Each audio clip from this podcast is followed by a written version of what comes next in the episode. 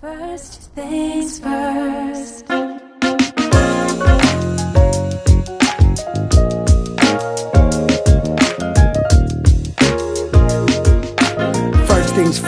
It's the DU General, Money B. I'ma put you up on the schedule. Six to nine, eight weekdays, not too unsettling. Let's go. We got a lot to talk about, so much to pedal through. Unapologetically progressive. Tune to KBLA 1580 to get the mess. We're your ancestors' favorite radio station. First black on talk radio, left side of the nation. Me and Dominique DePrima go way back. Tap Smiley making sure the station stays black. Discussing all the issues in our community. We're hosted black and brown and others find unity. So let's talk about it. Talk Maybe we can improve it. Digital underground, always down with the movement. So we tune in. The first things first with the queen of Black Talk Radio, Dominique DePrima. Go sis. Go sis. Go sis.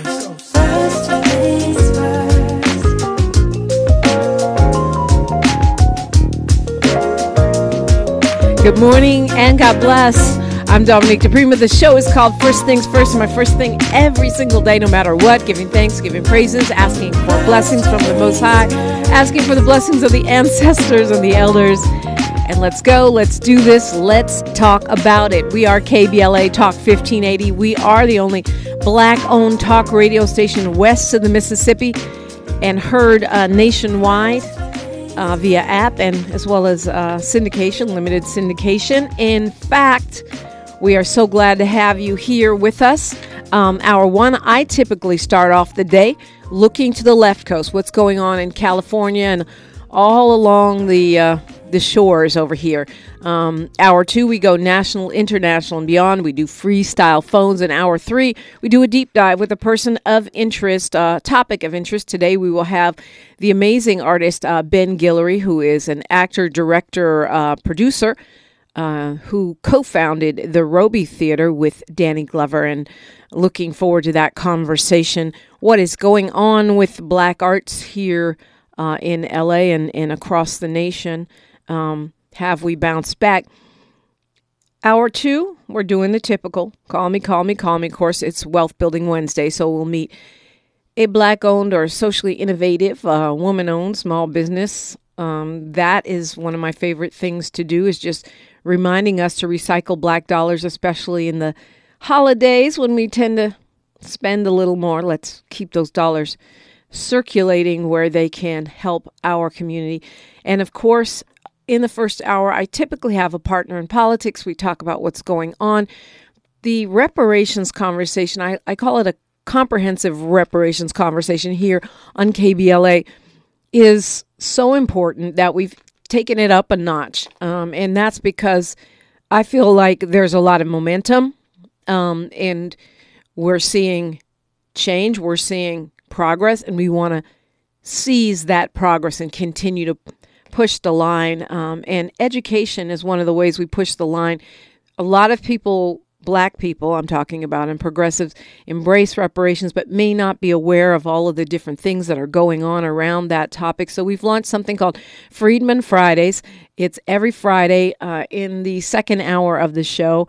And I call it comprehensive because all comers, no matter what your camp, your philosophy, your history of fighting for or thinking about reparation, you may be featured on Friday. And in just to clear up any confusion, our phone lines on this show are always open 800 920 1580. You are invited in. We're doing a little preview of that today for our first hour.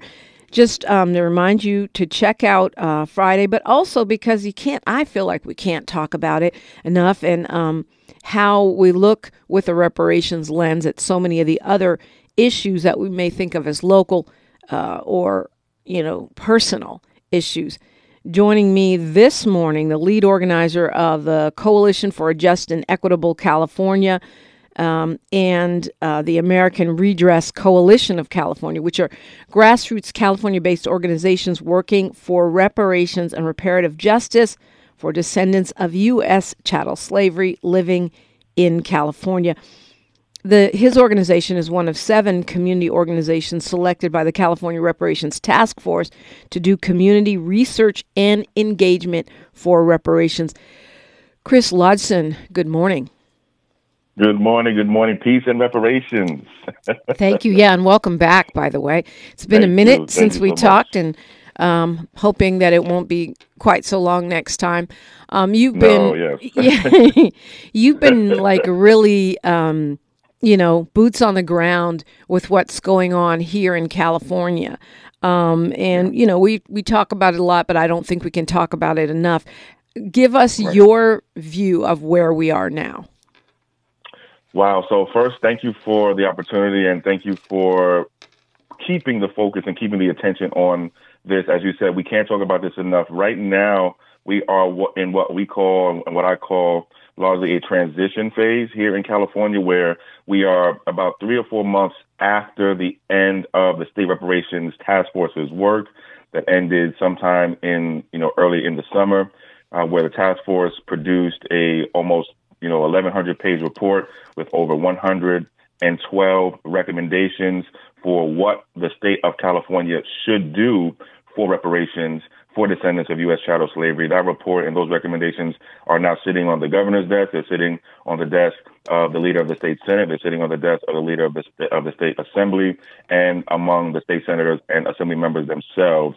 So we're about three months after that, and we're before the start of the 2024 legislative session, where for the first time in U.S. history, for the first time in California history, we will have actual reparations bills, actual reparations legislation introduced into the state legislature for movement and advancement in 2024. So we're in a transition phase right now where we're between, you know, um, the end of the task force's work and before reparations bills. So this is a very, very important time. This is a very, very important part of our history. Right now, there are reparations bills being written, and those bills will be introduced within, you know, let's say the next 60 to 90 days.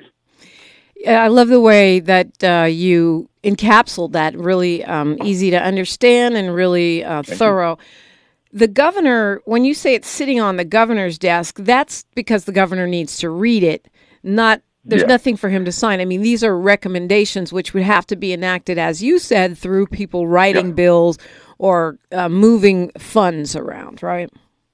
That's that's absolutely right. The report itself and the recommendations were transmitted to the governor, so the governor has them, and yes, they're on his desk for him to read and to consider. Uh, and then, uh, you know, within the next year or so, we expect that he will actually have reparations bills that will have been passed on his desk for him to sign.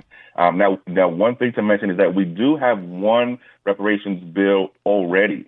uh, and that is Senate Bill 490, which was introduced by State Senator Steven Bradford, who I'm sure you're very familiar with out of the LA area. Uh, that bill would create the California American Freedmen Affairs Agency, you know, um, similar to your Freedmen Fridays, right? Uh, this is um, part of the creation of reparations infrastructure, as we as we call it. So this would be an agency in the place where people go to apply for reparations, go to get their claims processed, go to show that they're eligible, and go to get the direct services that the state task force says that the descendants deserve in this state. So we have one bill already. Now that bill won't move until 2024, um, and we expect that that bill, among potentially between a half dozen to a dozen other reparations bills, will be moved next year, and eventually, as you say, on the governor's desk for him to actually sign. Right. Um, and and th- I think that's one of the reasons why it's so important to talk about it right now Yeah. because uh, the I feel like lawmakers need to feel um, the momentum in our community that Yeah. this is important to us. That a report is not enough. Um, but I, when we come Right. forward, um, Chris, I want to get your take on that, and also all of this polling that you know now suddenly it's become popular with mainstream media to poll and see whether people think it's a good idea. Is that really um, legit in terms of you know impacting uh, the actual manifestation of your recommendations and um, what do you know what do we need to be doing to address that if anything? I mean you know i have my thoughts. I can't wait to hear yours. It's kbla talk 1580 More First Things First with Dominique DePrima when we come forward. Your ancestors' favorite radio station, radio station, and your favorite morning show host. Let's get back to Dominique DePrima right now. Right now. Right now, uh, talking with Chris Lodgson. Um, he is lead organizer for Coalition for Just and Equitable California, among his many other hats that he wears as an organizer, specifically around this particular issue of reparations, which California has taken a leadership role in. I, uh, you know, I was thinking that why is this so important to me? Why is this so important to you? For me, it's not just about money, although I'm here for the money, right? I, I think if you owe me money, pay me, in the words of Rihanna. but it's more than that for me. It's about uh, the the recognition and the um, admission of guilt by our country, our state, our cities, our counties, our private and public entities um, and the healing community wide. So, not just about me. Oh, do I get a check? Do I get this? But can we level up our community um, with some, some of the resources that we had before and that we should have been having all along? Why is this so important to you, Chris? Because certainly you um, have devoted a lot Yeah. of time and energy to it. I love that question, and thank you for that question. It is, you know, it's largely what you said. It is, it is largely about, you know, doing what's right for our ancestors. We were, and our ancestors were, and our families were, and our people were, uh, you know, treated very badly, right? I think that's an understatement, right? We were, you know, property of other people for gener- generations. We were harmed. We were done wrong and we are owed. And whenever there's a debt owed, that debt must be paid. And we are, if anybody's owed by this government and by this state, it's us. So it's partly about doing what's right for my ancestors, for my family, for my people. Um, but it's also, I think, important because, and important for us as a people, because we have a historic opportunity right now. And I usually say this when I talk to groups and when I talk to communities or when we walking up and down the neighborhoods and we are going to the parks and we handing out flyers or we have community events and we talking about reparations. I usually say to folks, you know, stop what you're doing. Listen to what I'm about to say. Every single one of you, every single one of us is living and sitting in a history book right now. People are going to be reading and writing and talking about what you did and what we did right now, 10 years from now, 20 years from now, 50 years from now. That is because California is already the first state to create a reparations task force, as you know, as you may know. But California will be the first state to do reparations. So we're in a historic moment. We have a historic opportunity and we cannot miss this moment. So that's also why it's important to me. Yeah, well, it's well said. Let's go to Ronnie calling us from Orange County. Good morning, Ronnie. Jambo. Jambo, and hello. Uh, this question is specifically for you, Chris. Chris, um, Yes, executives of hello, my brother. Uh, uh, this question is pertaining specifically uh, to executives of municipalities across the United States that run the clock out. California has had so many initiatives, and we have a very unique system for getting things on the ballot and getting it uh, into law. I'd like to know specifically. Here's the question, um, and I have a follow up. Uh, question is, what, Chris, can we do to keep our executive, which is our governor, from running out the clock and leaving office and not signing it, just like the John Lewis bill, and the president may leave office and not sign it. Well, he, it'd have to pass before the president can sign it. It has to pass both chambers of Congress. But your point is taken. Um, Chris? Yeah, great, great, great question. I think this is something that we have to be very, very careful and very, very serious about.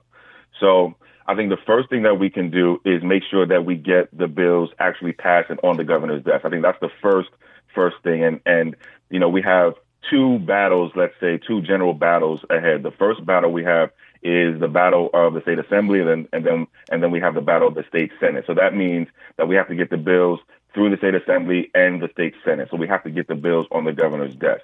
I think that's the first thing that we have to do. we also have to do those things in a way where there's overwhelming and majority plus support for those bills so that when they get on the governor's desk, he knows that that uh, overwhelming majority of the state senators, the state assembly members, and the people of California su- support this, so that there's pressure on him coming from the bottom up, from the actual people who want this to actually happen. So I think that's the first thing. That's that's the first thing that we can do to make sure that the governor doesn't um, not sign the bills. Let's say. Secondly, though, I think this is important to hear also. This is a fight that I think we will be fighting and, and work that we, we will be doing through next year, probably through the year after that too, and maybe even an additional year also. So you should think of this as a multi-year project, and this may actually transcend and go across government or governor administrations too. And so I think what we have to be very intentional about is building the kind of political power that we need to make sure that when this governor gets the bills on his desk, he, he signs them. And if there is another governor in office when bills get on their desk, that they sign them too. I have a saying, I think we say this a lot too, it ain't over until we win. yeah. Uh, Ronnie, you, you said you had a follow up, so let's do it. Thank you, Dominique. However, um, like I said, this question was specifically for Chris, and Chris capsulized both of my questions in one. It's a long haul, and that makes me feel better, just like the fight I fight here to keep Orange County blue. Well, uh, good job, by the way, on that fight. Uh, it's a tough one out there in the OC. So, Yes. Yes. I mean, I think what Ronnie asked you and your answer leads right into what I teased before the break, which is what role do all of these polls have? I have tweeted and I believe that reparations should not be a popularity contest. It should be um, based on, you know, what is owed, a debt that is owed.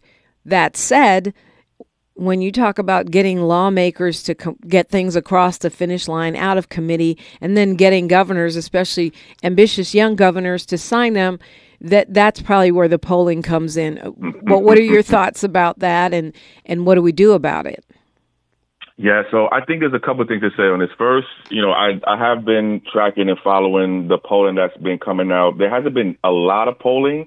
Um, so, you know, uh, over the work of the task force, over the time that the task force worked, the task force worked with UCLA, Bunch Center uh, to get its own polling done and to produce that polling. I think that polling and the the results of that polling is actually in the final report of the State Reparations Task Force. I know it's on the UCLA Bunche Center's website for sure through the Black Policy Project.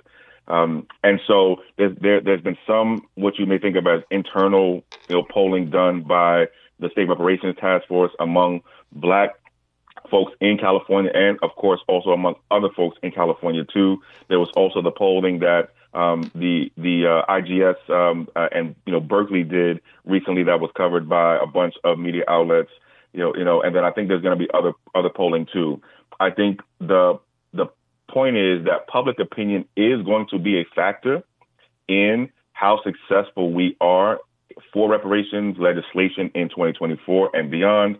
I think that's that that is something that we cannot ignore. I think it's something that we should not ig- ignore either, because I think that when people actually hear the case for reparations that we make, I think people actually are more likely to support reparations. So I think it is going to be a factor. And of course, as you mentioned, you know, for legis- legislators, especially in an election year, which 2024 is, legislators are going to want to know, and I think rightfully so, what their constituents and their people think about the things that they may be asked to vote on or take a position on.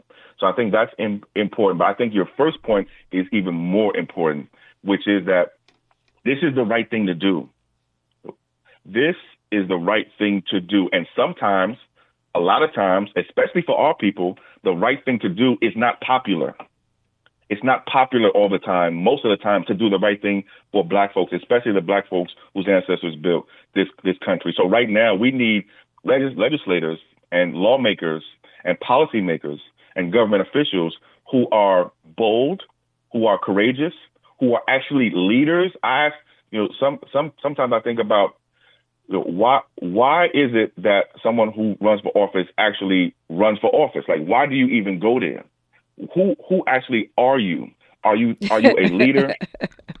are you a person who is actually trying to make change, or are you just you know listening to what your constituents say and not actually you know trying to trying to do the right thing all the time, even if that right thing is is in disagreement with what your constituents say. So right now, I think we need bold, strong leaders who are willing in the state senate and the state assembly and in the governor's office to do the right thing no matter what. Yeah, well, I mean, I think the issue with that is sometimes people get in office and what they intended when they set out to run for office changes because you don't know when what you don't know when you get there. There's lobbyists and other pressures and Oh yeah. systems of um, you know systems of governance that you didn't even dream of when you weren't in that space. I notice people you know who come to office as activists or as idealists. You know they they have various outcomes depending on how they're they're able to navigate all of those pressures.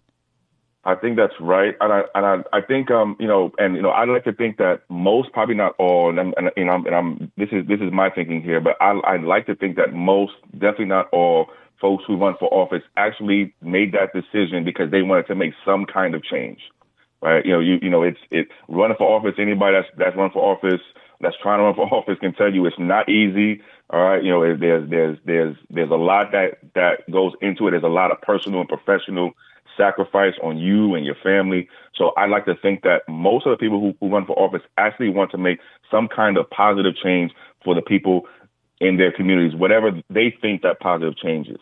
This reparations legislation and movement and effort here in California for reparations legislation is going to test, I think, every single assembly member and every single senator and folks in the governor's office too. We got This news, is an traffic, and sports right here, um, uh, Chris. We'll continue with Chris Lodgson when we come forward on KBLA Talk 1580. She's reclaiming her time on KBLA Talk 1580. More First Things First with Dominique DePrima when we come forward. Thanks for waking up with Dominique DePrima on KBLA Talk 1580. Yeah, the early bird gets the reparation. Uh, Chris Lodgson is with me this morning, lead organizer for Coalition for Just and Equitable California. You were breaking down uh, before news, traffic, and sports, Chris, the role of public opinion, and um, I had to go to news, traffic, and sports. Hard stop, but I want to No have you finish that point. Thank you. I, I appreciate that. And the only the only other thing I'd add to what I was saying is, you know, I think as we said, you know, public opinion is gonna is gonna matter. But right now, we need legislators, lawmakers, policymakers, government officials, state senate, state assembly, and folks in the governor's office to be bold, to be courageous, to actually lead and be leaders and do the right thing. This is the right thing to do. Paying this debt is the right thing to do for the descendants of persons who were enslaved in this country, those of us who are who are living here in California specifically. This is the right thing to to do, and this is the right time to to do it. It is long overdue, and we have a historic opportunity, as we were saying earlier. I think so. Um, well, we I wasn't really planning to go here, but we may as well. They're in the chat arguing about uh, on YouTube, arguing about uh, this concept of lineage-based uh, reparation, and I know you're you know a, a big supporter of that. Oh yeah. Um, and the well, uh, let's see. Somebody said, um, can't even get it. Someone said here. Let's let's check it out. Um, Nita says no. Taj Marie says the legislation of California is harm based. It is not based upon the specificity of lineage. That information needs to be clarified for transparency purposes. What's your response to that? That's completely false. um, so uh, if Taj is talking about the uh, legislation that is in uh, the the state assembly now, which is Senate Bill 490, sitting in the Assembly Judiciary Committee right now, um, you can just Google that bill, look up the eligibility part, and read it. It says Um, this is for African Americans who are descendants of persons enslaved in the United States or the descendants of um, free blacks who were living in the United States before the year 1900. That's literally what the legislation says, literally. So that's completely false.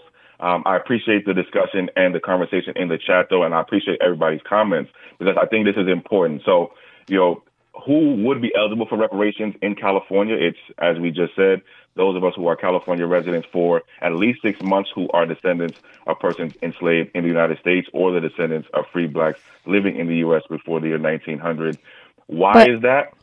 Yeah, for for for a number of reasons. First, the original bill to create the reparations task force was very specific about that. Actually, at the coalition, we actually wrote the language in the law that created the state reparations task force that says special consideration for African Americans who are descendants of persons enslaved in the United States, and that that was always the original intent. Well, yeah, and we can, we can bill. go deeper on that because you know Yeah, there's sure. lots of uh, finer points within that point that we can talk about. But I think, uh, and I don't know Taj Marie, but I think the reason people say that it's harm based is because the task force broke it out into specific areas. Housing, you know, that's based on um, the suffering harm in a specific area. So I think that's why someone would say harm based, right? I mean, there's Um, housing, there's the medical, there's all these different categories within uh, reparation according to Yeah, the way I- it's delineated by the um, by the task force. Yeah, I, I don't know if I would agree with that um, that framing of it. Um, so you you are definitely correct that the task force did identify different, I think, twelve different areas of harm. I, I know you had shared more on your show recently, who, who you know I, I believe talked about some of those areas of harm. But let's be clear, the task force also in their report, not just in the legislation that's in you know in the uh, assembly right now, but in the actual report itself in chapter 17 it has a whole section that says el- eligibility and it says this is for descendants of persons enslaved in, in the in the United States and the descendants of the free blacks living in the U.S. prior to the year 1900. And I think the, but I, I think you're onto to something, Dominique, because the task force starts with slavery as one of the harm areas and then goes into 11, 12 other harm areas. And the idea, though, is that this is about slavery and the things that came after slavery, specifically the impact of those things on the descendants of U.S. slavery. So, yes, while the task force did break out the 12 or so different specific harm areas, um, that is not to be understood as a way to include people who are not descendants of U.S. slavery as recipients or, or benefits of reparations because of those harm areas. Yes, there are multiple harm areas specified. That was the job of the task force. The task force actually was required by law to actually look at the different things that came after slavery, the lingering, quote, badges and incidents or the afterlife or the after effects, the things that came after slavery. But specifically, the law also says those things need to be understood as how they impact the descendants of U.S. slavery. So, with respect to the folks in the in the chat who are thinking that, um, that's just literally incorrect. You can read the task force's report, chapter 17, to see that, and you can read the actual legislation itself, Senate Bill 490, and you can see that literally. Um,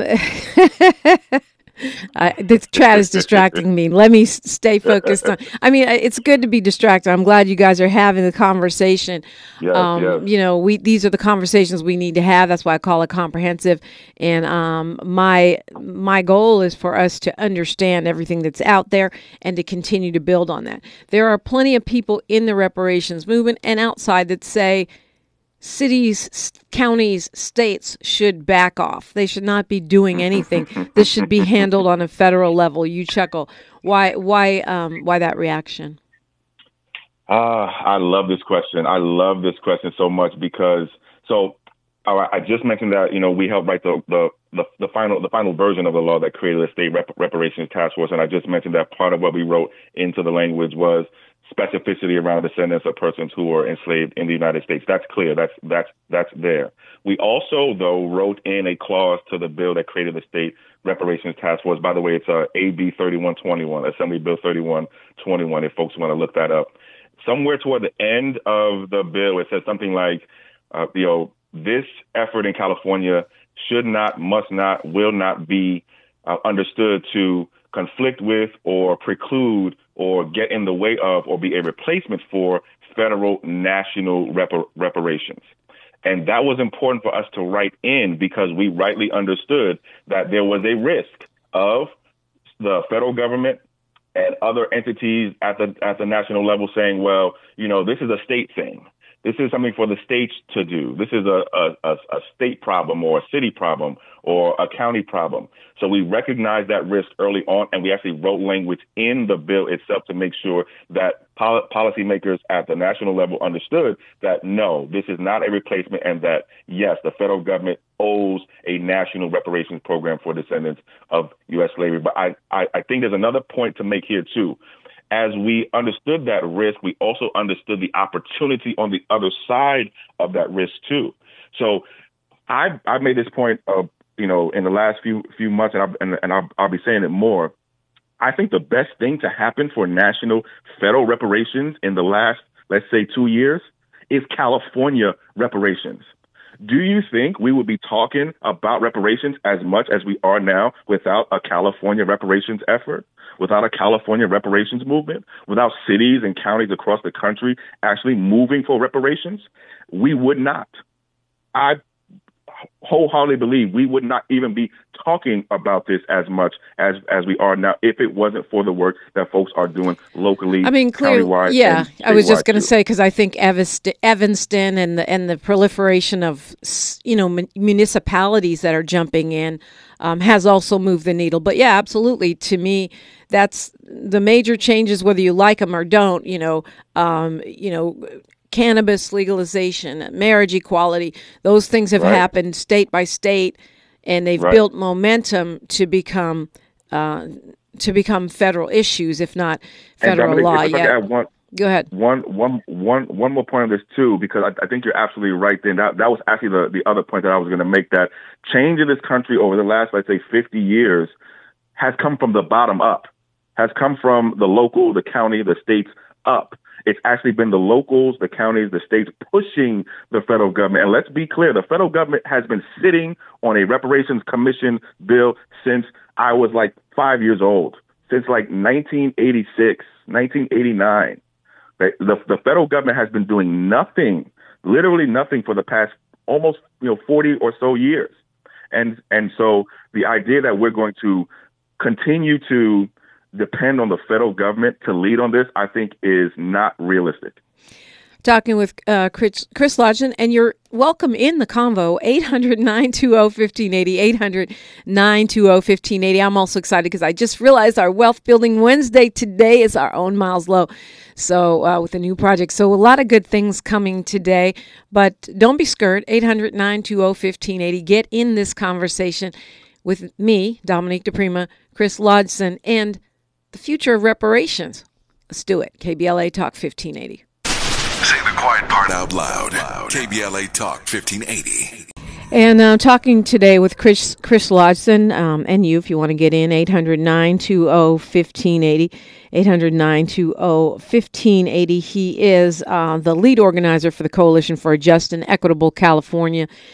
And uh, covering a lot of stuff here, but, um, you know, the arguing in the chat brings up uh, you know, the conversation about why is it that these various groups um, and different generations, by the way, within the reparations movement are at often at odds.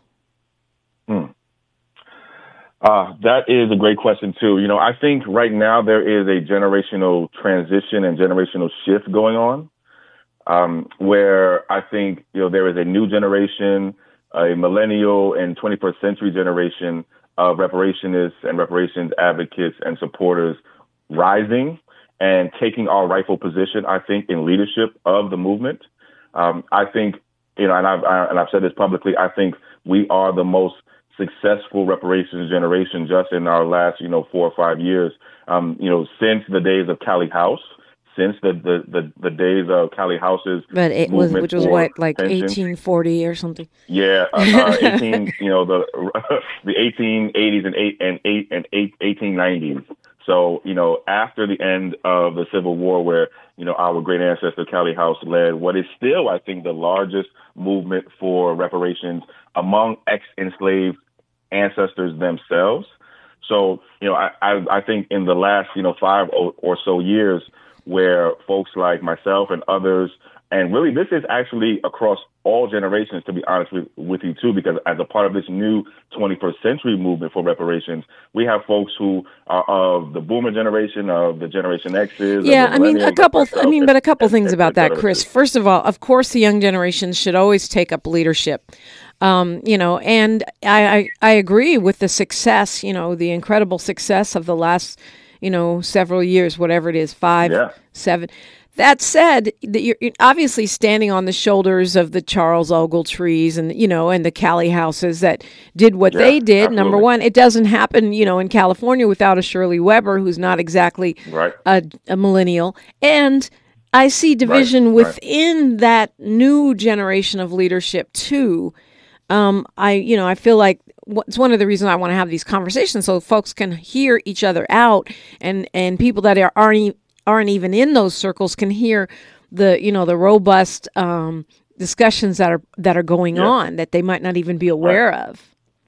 Yeah, I, I, I, I think that I think that's the right approach ultimately. And just let me say one, one, or, one or two more things on this too. First, I do think there are some serious disagreements with, uh, you know, the the gener- generation of folks who were doing reparations work prior to the work that we've been we've been doing, specifically on the question of who should be eligible for reparations and whether reparations should be financial and direct financial to the folks whose ancestors built this country. We've taken the position that this is specifically for the descendants of U.S. slavery and that we deserve direct, direct, direct financial compensation. And that is a that is a disagreement with the work that's been done prior to us. But also, I also say that unity does not mean uniformity.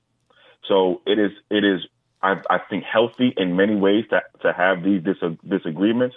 I think we can have them in a healthy way, and I think it's also important to be able to work with sometimes sometimes to be able to work with folks who you disagree with on the things that you agree on. Right. Um, talking with Chris Lodgson, we're going to squeeze in a bunch of stuff before we uh, before we run out of time in this hour. And speaking of the you know folks that have been working on this for a long time that you may agree or disagree with. Uh, uh, attorney Nkechi Taifa will be on Friday, on uh, Freedman Friday. So feel free to call in, agree, disagree, clarify, and build uh, that operational unity that uh, Chris is talking about where we can. It's KBLA Talk 1580. KBLA Talk 1580 is an intervention. When we come, forward, includes you. KBLA Talk 1580, turning pain into power. Heard talk radio lately that sounds anything like this? We didn't think so. You're listening to unapologetically progressive KBLA Talk 1580. Lead organizer for Coalition for Just and Equitable California, Chris Lodgson, is with us. And Chris, uh, before we try to squeeze in all these questions we I have for you in the, the last four minutes, let's uh, let folks know how to contact you. Uh, at CJEC official on Instagram, on Twitter, on Facebook, on TikTok, on YouTube. That's at CJEC official. www.cjec-official.org. Please go to the website, sign up for our free monthly California reparations newsletter and text message updates. That's www.cjec-official.org. Good stuff. Okay, so um, when it comes to the HR 40, where are you on that? Uh, I know some folks are really pushing for Biden to do an executive order. I think it's unlikely before an election. Uh, just like I, I'm Yeah. skeptical that Governor Newsom will sign anything because clearly he wants to be president. Um, what are your thoughts on that?